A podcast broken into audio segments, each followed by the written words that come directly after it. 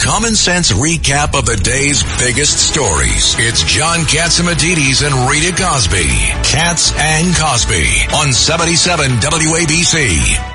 The greatest senator in New York State has ever had, Alphonse D'Amato. Alphonse, what are these Republicans doing? Well, let me tell you, first of all, that piece of dreck, okay, who brought the charges, Gates, he should be in prison. And do you know the real reason he pushed that? I'll tell you why. Because McCarthy wouldn't sideline the investigation that he's under now. What's he under investigation for? Trafficking prostitutes, being involved in all kinds of devious things. He is one taking minors of, over the border for sex. The Mann Act. Is the Mann Act. a piece of dreck. He is horrible. And I got to tell you something else. Some of those Republicans who knew that McCarthy wouldn't bend to him should have said something about it. Here he holds himself out, this master conservative, uh, just a piece of lying threat who should be in prison. Okay? And I hope they indict him. I hope that he deserves it. He's a bad human being. Yeah, he wants you to send the money, and he wants to run for governor. What a piece of dreck. That's number one. Number two, nobody, whether it's Scalise or the other gentleman, and both of them are really, Jordan, really competent and worthy of the position. They should not take it unless the House agrees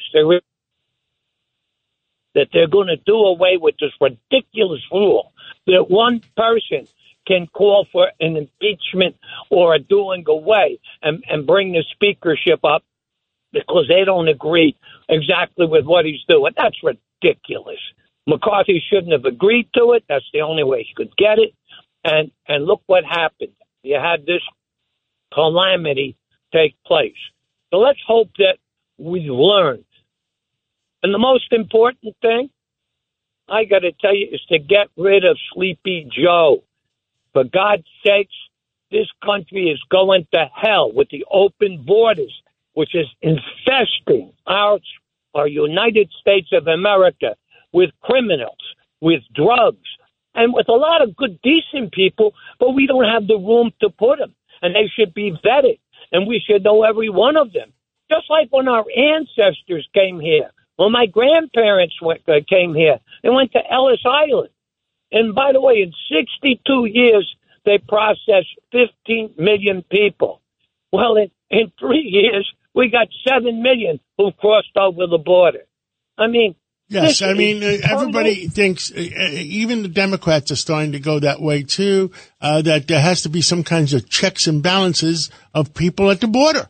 You can't just close the border. Nobody comes over until they are vetted, till they're cleared, till we know that they're not criminals.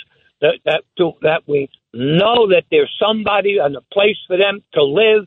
You just you just can't have people pouring in here. The whole world would pour in.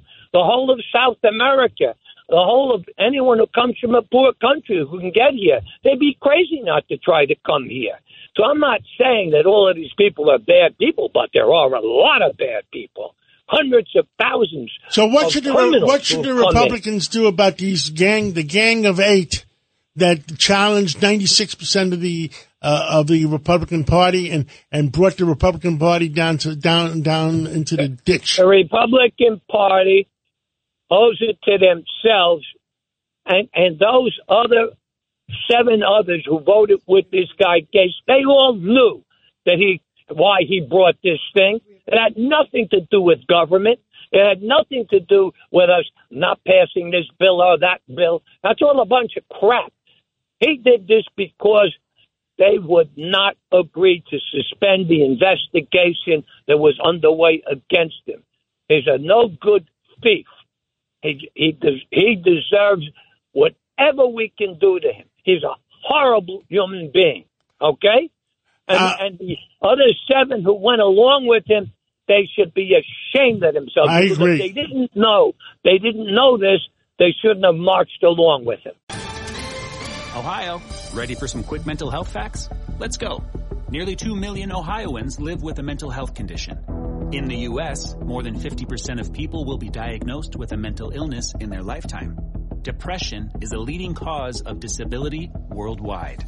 So why are some of us still stigmatizing people living with a mental health condition when we know all of this? Let's listen to the facts and beat the stigma. Ohio, challenge what you know about mental health at beatthestigma.org. We got a minute left. What else would you like to tell the American people? Well, I'd like to take tell the American people right to the president, tell your congressman, Democrat or Republican, stand up and demand that the borders be closed and that there be a process put in place where we only let people who we who have passed the minimum regulations and standards to come into this country. That's what has to be done. Otherwise, we're finished. All right. Thank you, Thank you Alphonse D'Amato, the greatest senator New York State has ever had. And now let's and go by to. By the way, John, yes. I'm looking forward to being with you on Columbus Day and marching in that parade. We're going to be I together. Am proud. I am proud of those ethnic communities, Italians, Greeks, Irish, Jews, etc., people from around the world who came into this country, whose families came into this country legally, a legal process, and gave us a refuge and gave us a home. And I'm fed up with those people who want to tear down George Washington and Columbus. Without George Washington, we don't have the United States of America, you bunch of jackasses. Thank you, Senator D'Amato. And um,